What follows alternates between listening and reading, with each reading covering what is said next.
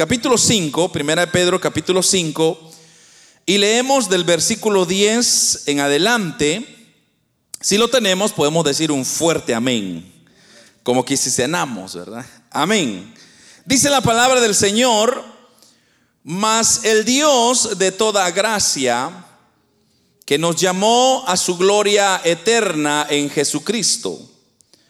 Después que hayáis padecido un poco de tiempo, él mismo os perfeccione, afirme, fortalezca y establezca.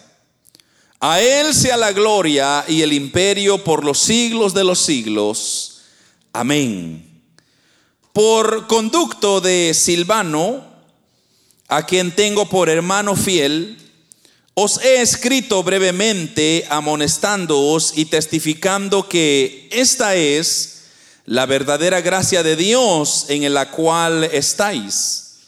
La iglesia que está en Babilonia, elegida juntamente con vosotros, y Marcos, mi hijo, os saludan. Saludaos unos a otros con ósculos de amor, ósculo de amor, paz sea con todos vosotros los que estáis en Jesucristo.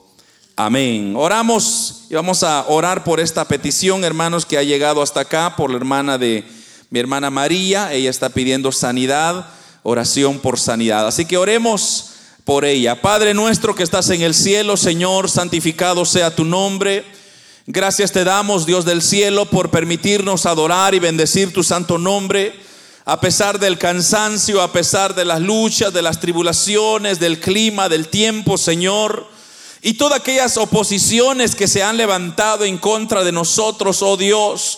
Pero aún así nos has reunido como un pueblo, como una iglesia, Señor, anhelando ser bendecidos por tu palabra, por tu presencia.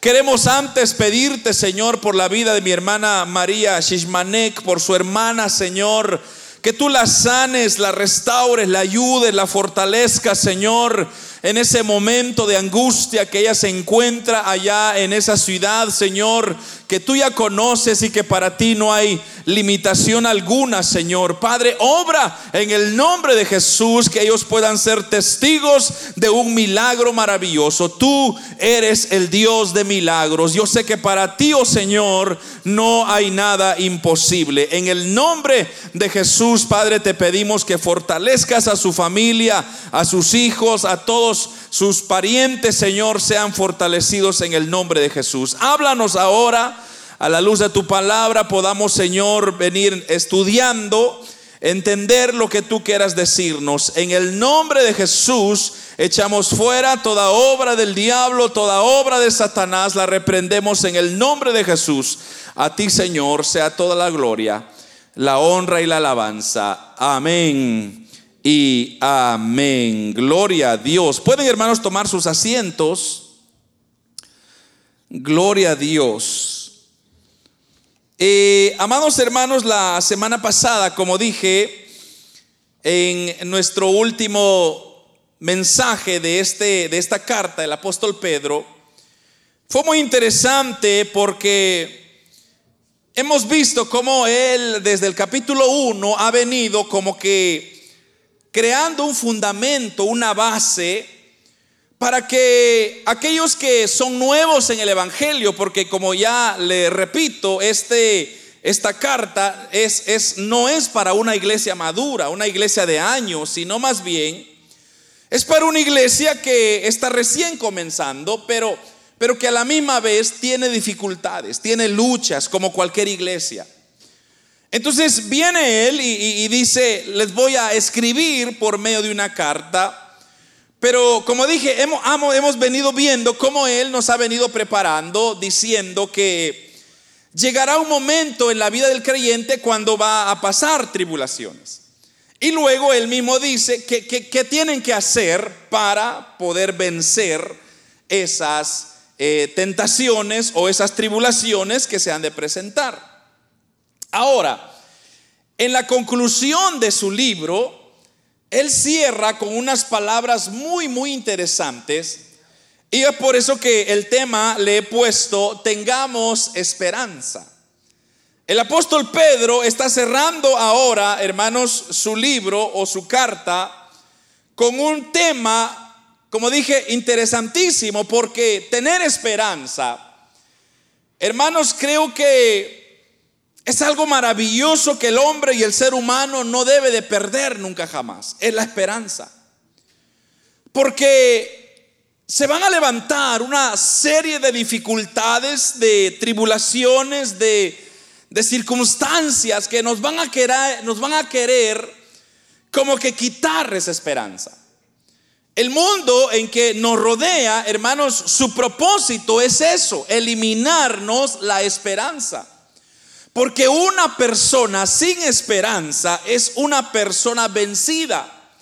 Es una persona que ya no tiene ganas de pelear, ya no tiene ganas de luchar, ya no tiene expectativas en la vida. Pero en cambio una persona con esperanza es todo lo contrario. Es una persona que, hermanos, está motivada a, luchar, está motivada a, persistir en medio, como dije, de toda adversidad que se ha de levantar. Ahora vamos a ir, hermanos, viendo algunos elementos que el apóstol Pedro ha enumerado acá y uno es que primeramente nos da una bendición, una doxología, un resumen, unas palabras de saludo y luego un mandato final de amarse los unos por los otros, pero, pero, no se olvida de dar una oración por la paz. Eso es lo que vamos a ir viendo a la luz de estos versículos que hemos ahora leído. Lo primero que vamos a ver acá es, eh, si usted observa, eh, aquí en el versículo, bueno, leamos el versículo 10 para comenzar. Mire lo que dice la palabra del Señor. Más el Dios de toda gracia. Diga conmigo gracia. Más el Dios de toda gracia. Es lo primero que Él establece.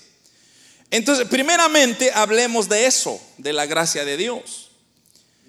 Eh, hermanos, debemos de decir que Dios es el único Dios de toda gracia. O sea, no hay otro Dios que nos da gracia.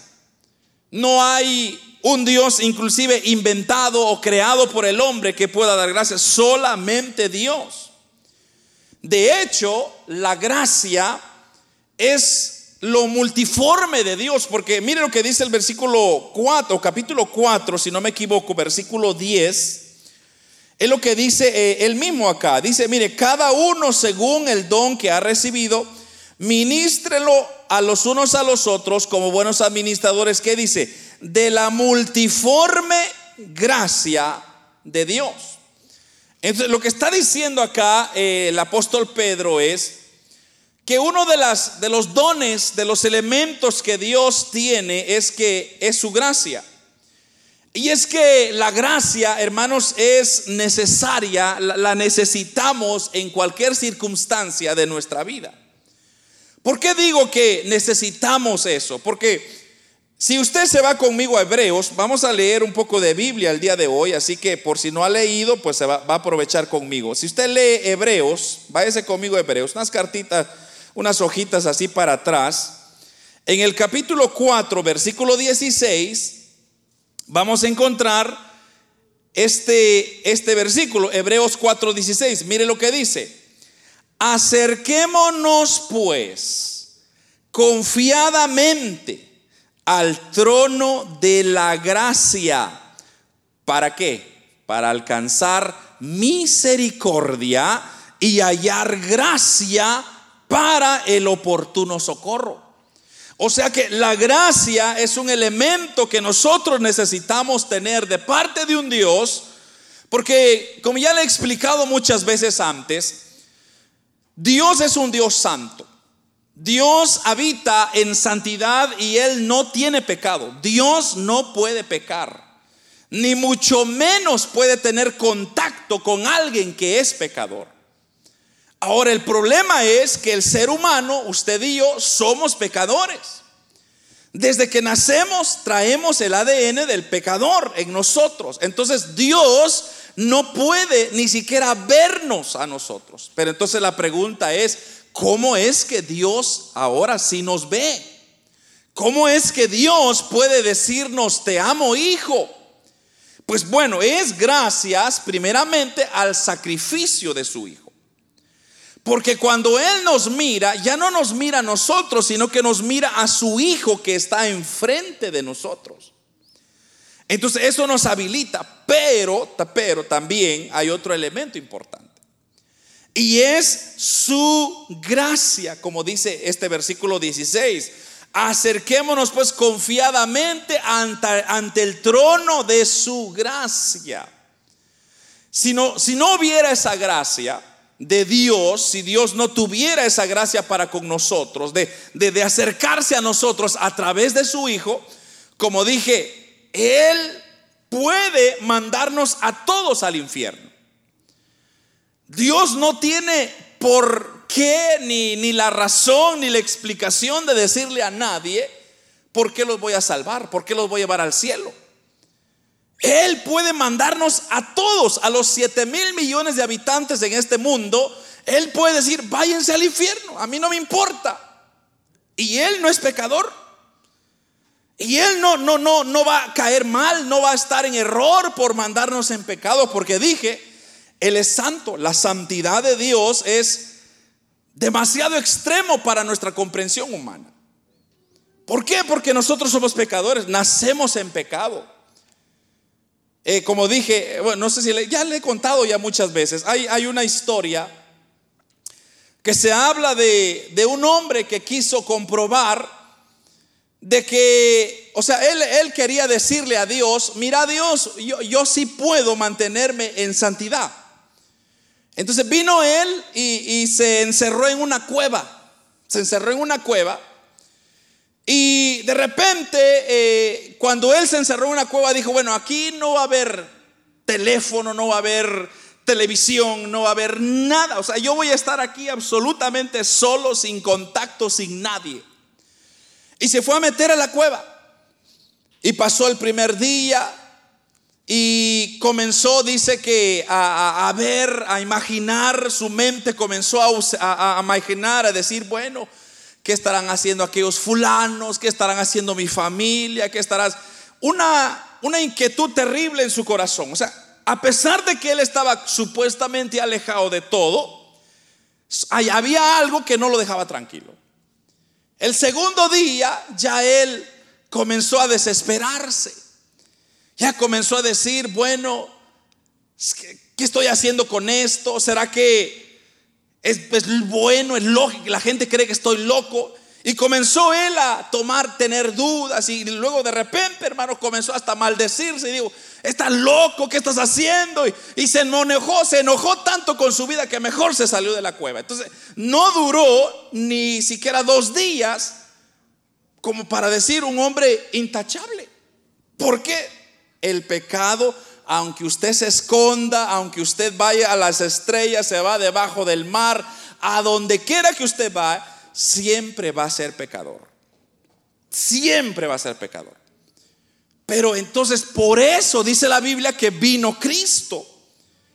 Para, hermanos, tomar nuestra humanidad y crucificarlo en esa cruz para que ahora usted y yo tengamos acceso al trono de la gracia de Dios. ¿Para qué? Para alcanzar misericordia.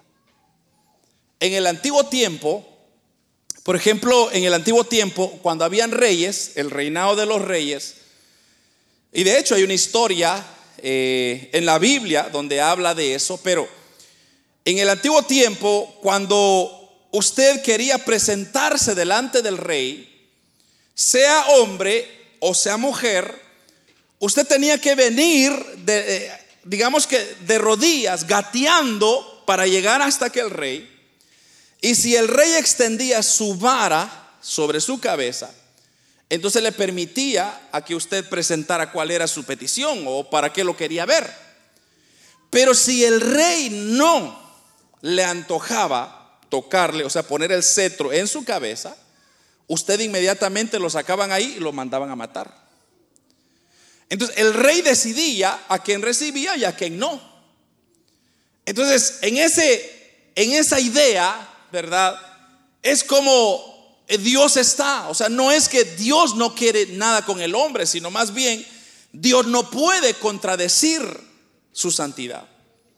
Ahora, en el versículo 12, que regresando ahora a, Pedro, hay algo muy interesante porque el versículo 10 se interlaza con el versículo 12 porque mire, entonces luego dice, por conducto de Silvano, a quien tengo por hermano fiel, os he escrito brevemente, amonestándoos y testificando, mire esto, que es esta o que esta es la verdadera gracia de Dios en la cual estáis. Mire lo que el apóstol Pedro está diciendo.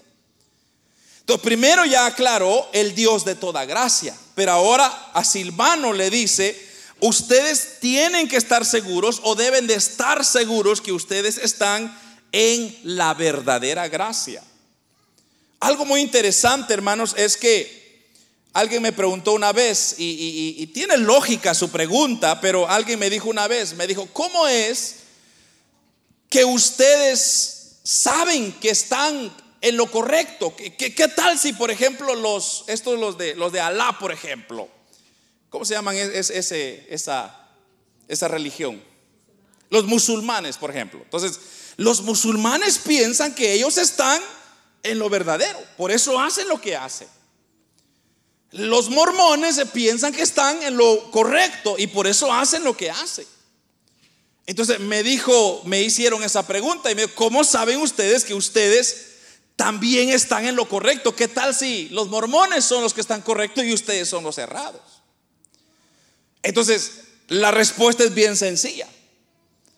Porque ¿cómo sé yo que yo estoy en lo correcto? ¿Cómo sé yo que yo me voy a ir al cielo si yo me muero? ¿Cómo estoy yo seguro de que si Cristo viene por mí, eh, yo me voy a ir con Él? ¿Cómo estoy? ¿Qué, ¿Qué me da seguridad? En la gracia de Dios. Entonces, si usted va, por ejemplo, a cualquier otra religión, usted no va a sentir absolutamente nada de que usted tiene a un Dios que es vivo, que es real. Es por eso que usted Amado hermano, le digo, no desperdicie el privilegio que Dios le ha dado. Porque si Dios se ha revelado, se ha tomado el tiempo para traerlo a usted y enfocar su mente a la palabra, no a lo que yo le estoy diciendo, a la palabra, es porque Dios sabe que tiene un propósito para usted. Y Dios quiere mostrarle a usted el camino correcto, adecuado, que es el camino de su gracia segundo, obviamente hay dentro de nosotros un elemento bien importante y se llama conciencia. Nuestra conciencia nos testifica, nos empuja a conocer a ese Dios que es real y verdadero. Entonces yo no necesito comprobarle a nadie ni decirle a nadie, mire, es que esto, yo conozco verdaderamente quién es Dios porque Dios se ha manifestado en mi vida. Y es que, amado hermano, solo pensemos por un segundito, ¿qué tiene usted de bueno para que Dios se fijara en usted? A ver, dígame. ¿Qué, de bueno tiene usted? Podríamos decir algo beneficioso de usted como para decir, es, es que yo tengo algo, hermano, y Dios se irrita por mí. No tenemos nada en lo absoluto. No tenemos nada en lo absoluto. Es más, Dice Jeremías o Isaías, dice que somos un trapo de inmundicia. Así es el hombre para el ojo de Dios. Entonces, ¿cómo es que Dios se ha revelado a nosotros? Por su gracia y por su misericordia. Por eso, hermanos, mire, entonces ahora lo que dice él en el versículo 10, eh, otra vez regresando a ese versículo 10, mas el Dios de toda gracia pero mire esto, agrega, que nos llamó a su gloria eterna en Jesucristo. Aquí está el segundo elemento. Lo primero es su gracia.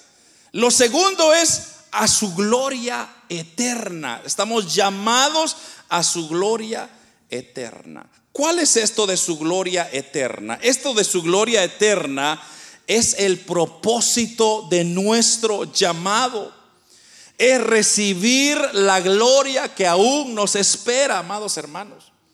Esa gloria que implica, como lo dice el versículo 4, si no me equivoco, del capítulo 1, ya lo estudiamos en esta primera carta de Pedro. Mire lo que dice en el versículo 4 del capítulo 1, más una herencia incorruptible, incontaminada, inmarcesible, reservada en los cielos para vosotros. Eso de herencia incorruptible que ha sido reservada para vosotros, e, eso es la gloria de Dios, hermano. Ahora, ese camino a la gloria de Dios puede implicar un cierto sufrimiento. Porque aquí es donde a no muchos, que no muchos les gusta. Y es que muchos dicen, hermano, pero si yo tengo a Dios conmigo, es más, mire, aquí lo ando cargando, mi Diosito. ¿Por qué me mete un problema siempre? ¿Por qué me buscan los problemas? ¿Por qué me siguen las debilidades? ¿Por qué? Porque el apóstol Pedro está diciendo de que para llegar a la gloria de nuestro Dios debemos de pasar por ciertos sufrimientos. Es como aquella persona, aquella persona que quiere meterse a un maratón y dice, llega alguien anunciando, mire, tenemos un gran trofeo para regalar, pero, pero estamos buscando corredores para la maratón.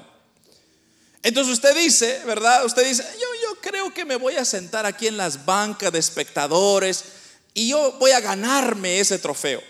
Es imposible para empezar. Si usted quiere ganar por ese trofeo, usted tiene que meterse a la pista. Y el meterse a la pista no solamente es correr, ¿verdad? Correr, correr. Va a encontrar una serie de obstáculos, de desesperaciones. Se va a quedar sin aire, se va a cansar, va a necesitar agua, aliento. Quizá va a venir algún otro compañero y lo va a empujar y se va a caer, pero usted se va a levantar. ¿Por qué? Porque usted dice, yo quiero ese premio. Y usted va a pelear, usted va a caminar. Si usted quiere cielo, ¿qué tiene que hacer? Tiene que sufrir. Tiene que avanzar. Tiene que caminar. Tiene que meterse a la pista para correr. Si no, no hay premio. No esperemos ganarnos el cielo sin hacer absolutamente nada. Voy a repetir eso. No esperemos ganarnos el cielo sin hacer absolutamente nada. Hay que trabajar, hay que sufrir. Ahora, mire lo que dice Lucas. Vamos a leer Lucas 24, 26. Y aquí está un gran consejo para usted y para mí pero está en forma de pregunta. Mire lo que dice Lucas 24, 26. No era necesario que el Cristo padeciera estas cosas y que entrara a su gloria. Mire, mire hermano lo que está diciendo. No era necesario que el Cristo padeciera estas cosas y que entrara en su gloria. O sea, para poder Cristo recibir la posición que ahora tiene, dice la Biblia, que ahora Cristo está sentado a la diestra del Padre y es adorado por millares y centenares de ángeles y, arcángeles. Pero ¿cómo logró él llegar ahí? Sufriendo una cruz. Tuvo que pasar el proceso de sufrir, de padecer y ahora está disfrutando de la gloria. Entonces, es como que, solo algo más práctico para que usted me entienda mejor y quede más remachado este punto, es como que usted va a su jefe, ¿verdad? Y usted se queda sus dos semanas o sus 15 días en su casa, no se mueve, se echa la grande y luego viene a su jefe y le dice, jefe, pagame por las dos semanas que estuve haciendo absolutamente nada. ¿Qué le va a decir su jefe? Ay, claro que sí, chulo. Si usted es el mejor trabajador del mundo, aquí está su cheque por no haber trabajado. Jamás de los jamases. Y si usted tiene un jefe así, preséntemelo para que me regale unas cuantas horas de trabajo. Jamás de los jamases va a encontrar a alguien así. ¿Por qué?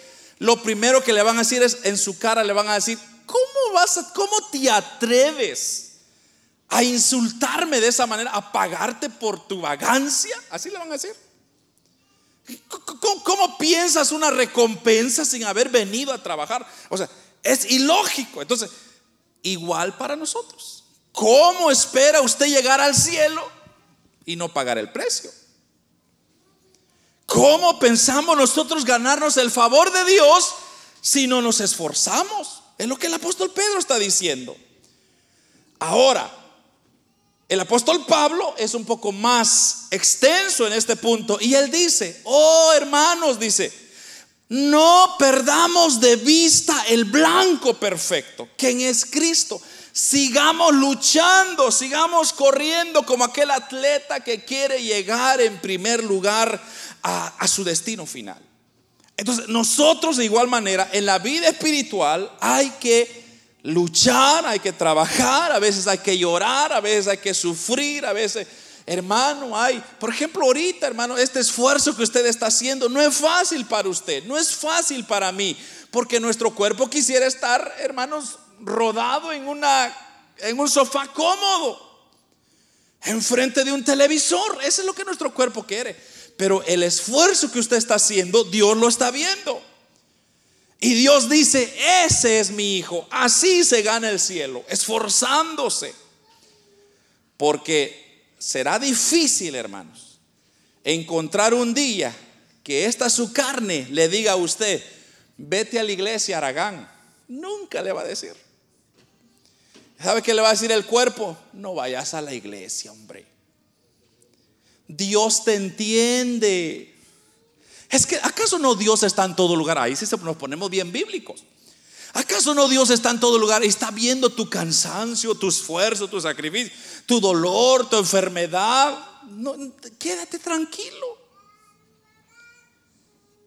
Como cuando usted quiere dormir aquel bebecito, aquel niño, ¿verdad? Duérmete, niño. Usted no va a decir nada, pero que le ofenda. La carne es así. Pero cuando usted dice, no, no, no, momento, carnita, véngase para acá que vamos a hacer el esfuerzo para caminar, ay, hermano, se resiste. Pero dice la Biblia que el espíritu se va fortaleciendo. Ahora, pasemos a lo siguiente. Mire lo que dice. En el siguiente punto dice, más el Dios de toda gracia, ya hablamos, que nos llamó a su gloria eterna en Jesucristo. Pero mire, mire lo que dice ahora después que hayáis padecido un poco de tiempo. ¿Qué va a pasar? Un poco de tiempo.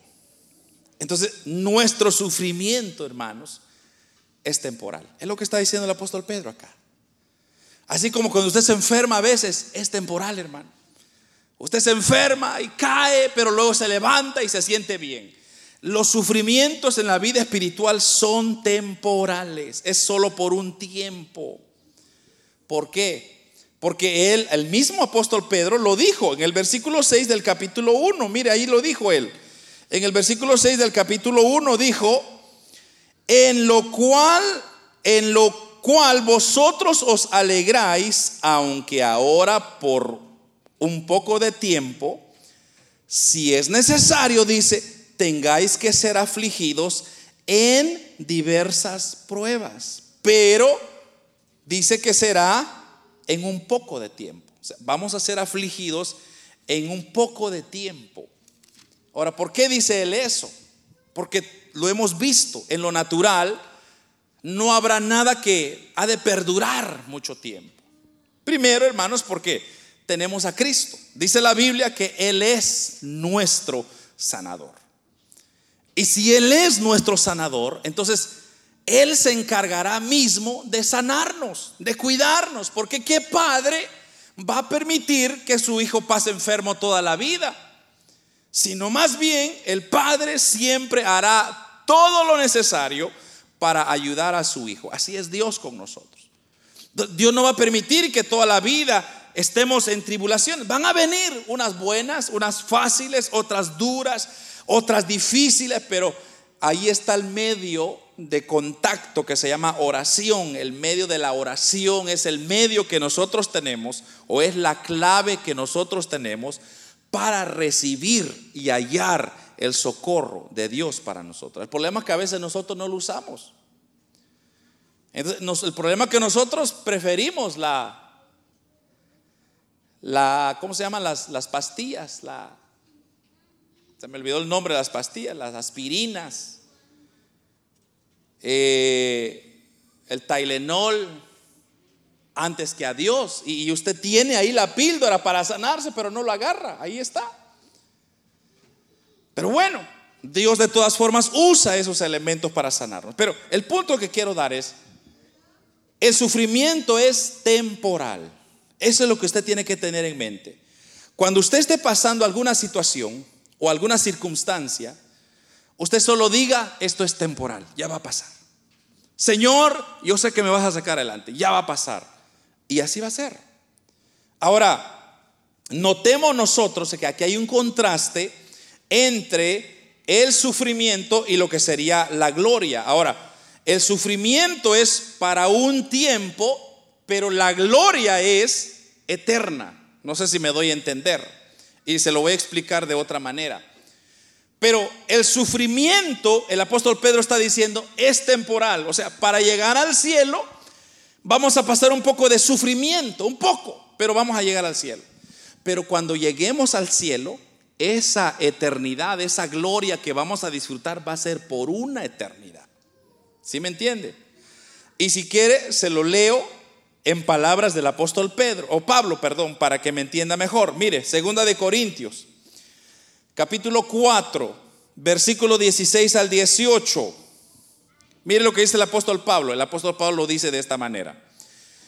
Por tanto, no desmayamos antes, aunque esté nuestro, aunque este nuestro hombre exterior se va desgastando.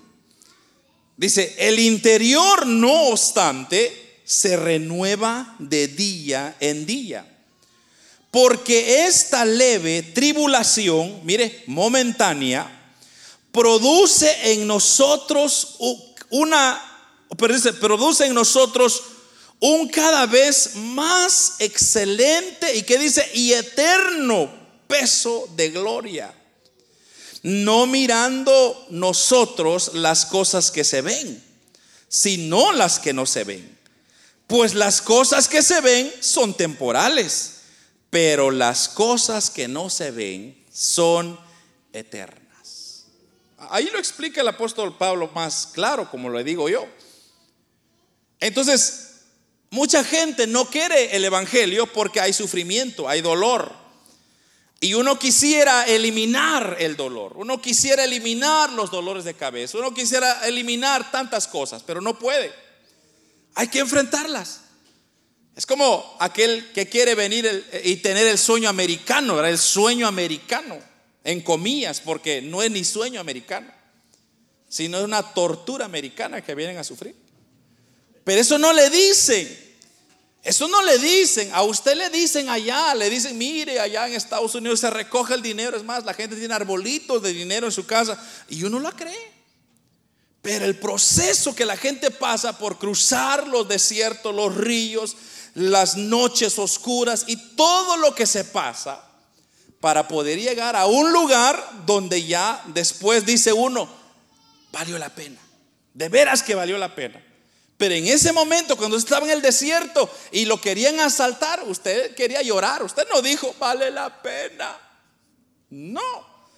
Usted estaba llorando que se acabara eso. Es más, usted hasta deseó morirse ahí en el desierto. Pero ahora que ya pasó, que ya llegó a su destino final, entonces ahora mira usted para atrás y usted dice, valió la pena el esfuerzo. Entonces, eso es lo que el apóstol Pedro está diciendo. O el apóstol Pablo en este caso también lo está aclarando. Él está diciendo, hay que sufrir un poco para llegar al cielo. Porque cuando lleguemos al cielo vamos a disfrutarlo por una eternidad. Entonces, no dejemos, hermanos, de, no, o no, no perdamos, sería el término, esta esperanza que nos ha dado el Señor. Porque, como dije, muchos quisieran este camino, mas no pueden. ¿Por qué? Porque están vendados sus mentes están vendados por el pecado Y si Cristo no quita esa venda, usted no puede ver lo malo y lo bueno. Pero gracias a Dios que usted sí ya puede ver eso. Avancemos con lo siguiente, hermanos, que dice en el versículo 10, porque ya cubrimos su gracia, nos llamó a su gloria eterna, después que hayáis padecido un poco de tiempo, ahora dice, Él os perfeccione. Ahora comienza Él a darnos un poco de aliento, un poco de ánimo, palabras de ánimo. ¿Por qué? Porque Él está diciendo, vamos a pasar dificultades, pero Dios perfeccionará. Y fíjese que esa, el significado de esa palabra que el apóstol Pedro usa aquí, significa equipar, significa ajustar, significa encajar. O sea, Dios nos va a equipar o nos va a ajustar o nos va a encajar para poder luchar y vencer. O sea, Dios nos va a perfeccionar para que, o, en otras palabras, nos va a dar las herramientas para poder vencer las adversidades. Ahora, hay unas herramientas que Dios ya nos dio que son muy obvios. Y una de ellas se llama, ¿cómo cree usted que se llama este libro? Palabra de Dios. Entonces, aquí usted va a encontrar una serie de palabras, de herramientas, de elementos que nos van a ir dirigiendo por el camino correcto de Dios. ¿Por qué? Porque 2 Timoteo 3, 16 y 17 dice el apóstol Pablo, toda la escritura, toda la escritura es inspirada por Dios.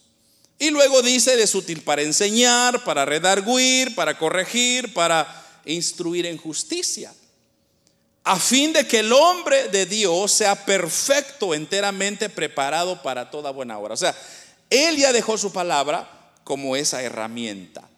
Ahora, lo segundo que ha dado es todos aquellos dones que hay en la iglesia que vienen al fin, hermanos, a como que a motivarnos, a empujarnos, porque, por ejemplo, un ejemplo bien claro de esto es Efesios. Mire, Efesios capítulo 4, versículo 11 al 16, es un poco larga esta, esta lectura.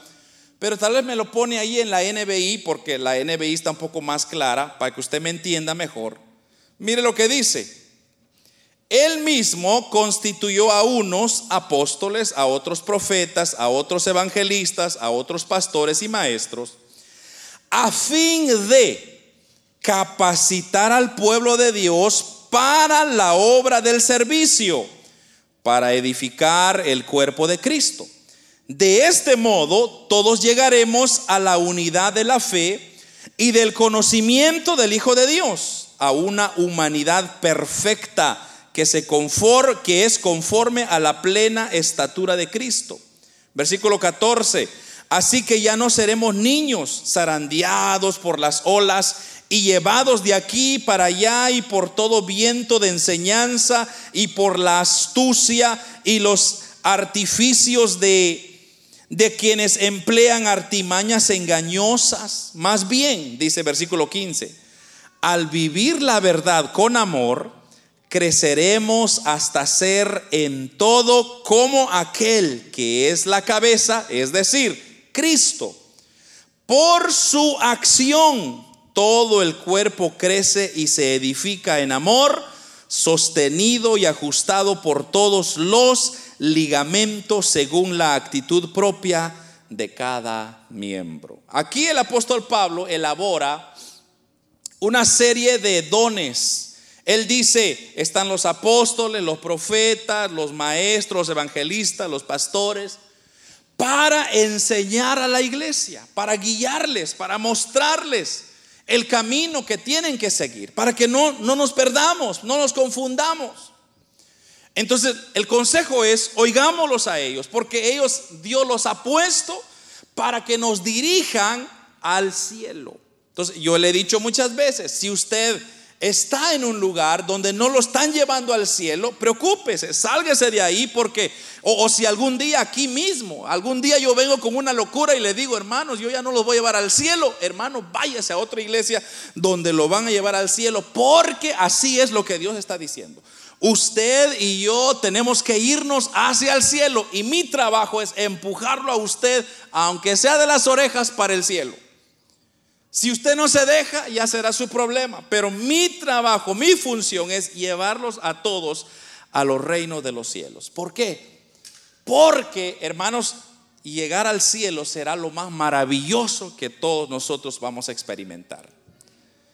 Oh, hermano, cuando todos estemos allá en el cielo, imagínese usted, hermana, hermano, qué bueno vernos, valió la pena, hermano, que ese sufrimiento valió la pena. Pero ¿qué tal si no nos vemos ahí? ¿Y qué pasó, hermano? ¿Qué pasó con aquel hermano? ¿Qué hermana? ¿Qué, ¿Dónde quedaron? Será triste. Ahora, el sufrimiento, como dije, es una herramienta que nos va a ajustar, nos va a equipar para perfeccionar, como dice acá la palabra. Por eso dice Romanos 5, 3 y 4, dice, no solo esto, y no solo esto, dice, sino que también nos gloriamos en las tribulaciones, sabiendo que la tribulación produce paciencia y la paciencia prueba y la prueba produce esperanza. Así que si usted quiere paciencia, ¿qué tiene que tener? Tribulación. Ay, hermano, pero si yo le estoy huyendo a esas. No, hombre, métese. Va a aprender. Hermano, si usted no tuviera sus, sus situaciones, sus experiencias, usted no fuera la persona que es. Es como en un lugar y usted le diga, mire, métese, hombre, está frío, pero mete. Ay, no, dice uno, no, por favor, no. Pero cuando usted se mete, el cuerpo comienza a desarrollar una serie de defensas que usted comienza a sentirse calor después. ¿Pero por qué? Porque usted ya se metió, avanzó fue parte de... Entonces el, apóstol Pablo dice, si quieren paciencia, hay que sufrir tribulaciones. Y luego cuando ya pasamos la tribulación, entonces la paciencia, ahora vienen pruebas. Y van a venir diferentes pruebas, pero como usted ya ha estado probado, usted ya está experimentado, usted ya tiene experiencia en la fe, entonces va a ser fácil y va a llegar a tener esperanza. Y es lo que es el tema del apóstol Pedro. Por eso el apóstol Pedro está diciendo, yo quiero que ustedes no pierdan la esperanza. Pero mire lo que sigue. Luego dice, perfeccione, afirme. Esto de, de afirmar, hermanos, es interesante porque uno puede decir, bueno hermano, mire, yo yo estoy luchando, estoy procurando, pero nada me funciona, nada me sale. Y usted bien fácil se podría desanimar. Pero si, si Dios nos afirma es otra cosa. ¿Por qué? Porque cuando Dios nos afirma a nosotros, Dios está siempre con nosotros. Y esto es lo maravilloso, hermano. Dios siempre está con sus hijos y nunca los abandona. ¿Por qué cree usted que usted siempre prospera, le va bien en todo? Porque Dios está con usted. Sencillamente. Hermanos, ahorita, en este instante, en este segundo mismo, en el mundo espiritual hay una guerra terrible, peleando para que usted esté aquí, poniendo atención. ¿Por qué? Porque las tinieblas quieren invadir su vida, quieren adueñarse de usted y alejarlo de Dios. Pero en cambio, cuando vemos de un Cristo que nos afirma, es un Cristo que siempre está con nosotros. Y por eso Él nos recuerda el Salmo 23, se recuerda. ¿Qué dice el Salmo 23? Jehová es mi pastor y nada me faltará. ¿Por qué dice David, nada me faltará? Porque Jehová es mi pastor. Y cuando hay un pastor, el pastor está siempre cerca de su oveja. Dios siempre está cerca de sus hijos. Entonces, aquí hermanos tenemos una promesa de Dios.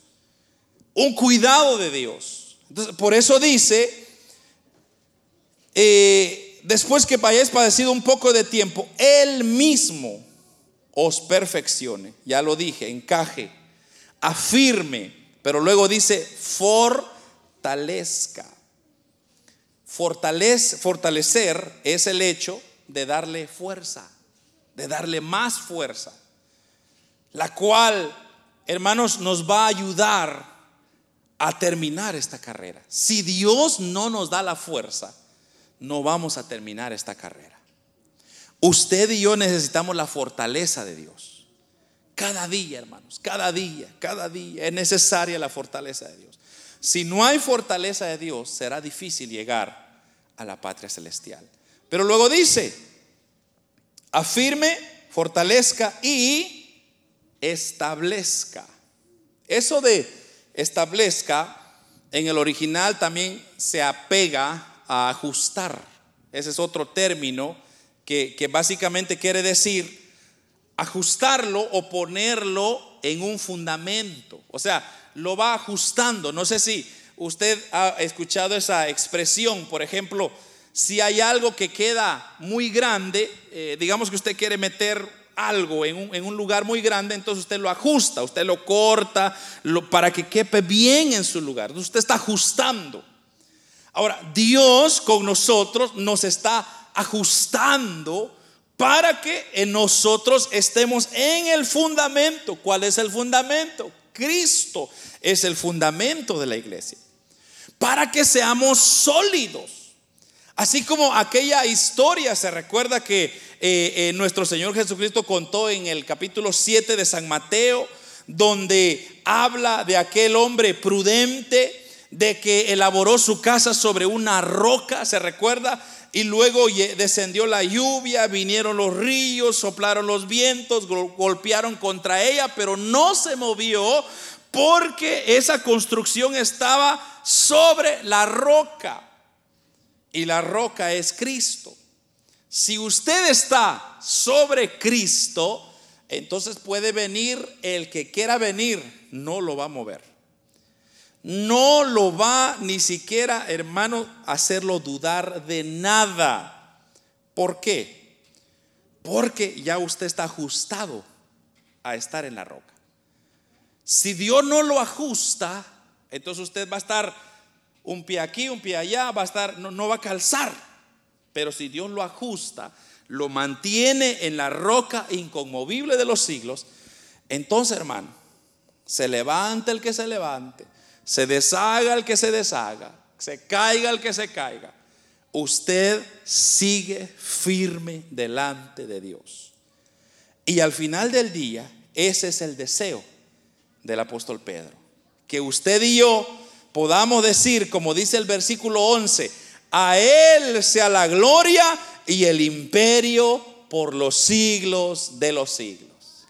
Esas palabras, hermanos, han de resonar en nuestras bocas cuando nosotros nos vayamos de este lugar. Cuando desaparezcamos de acá, podamos decir, a Él sea la gloria, a Él sea el dominio, el imperio por los siglos de los siglos. Hermanos, esta lucha de la vida espiritual nadie dijo que es fácil.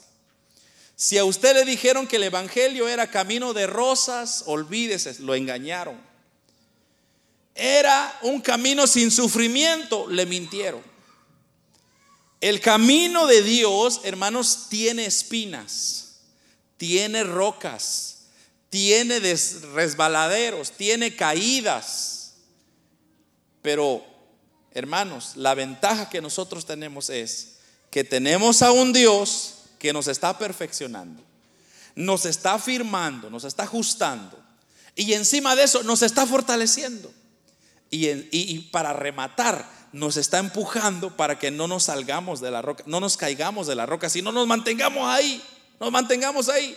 Quizá ya un poco, ya se iba usted y vino Cristo, lo ajustó y dijo, no, te voy a establecer en la roca. Y ahora, hermano, algo que me encanta más que luego el apóstol Pedro no se queda con eso, sino que se toma el tiempo para decir por conducto, versículo 12, conducto de Silvano, a quien tengo por hermano fiel. Os he escrito brevemente, pero ¿qué dice? Amonestándoos y testificando que esta es la verdadera gracia de Dios en la cual está. O sea, no tengan duda, ustedes están en el camino correcto. La iglesia que está en Babilonia, la elegida juntamente con vosotros, y Marcos, mi hijo, os saludan. Ese Marcos que está mencionando Pedro ahí es, el, es este Juan Marcos, quien es el sobrino de Bernabé o el autor del Evangelio según San Marcos. Esa es la referencia que él está diciendo ahí. Luego dice, saludaos los unos a los otros con ósculo de amor, paz sea con todos vosotros los que estáis en Jesucristo. Algo que a mí me llamó la, atención es eh, en el versículo 14 en la NBI, dice, salúdense los unos a los otros con un beso de amor fraternal.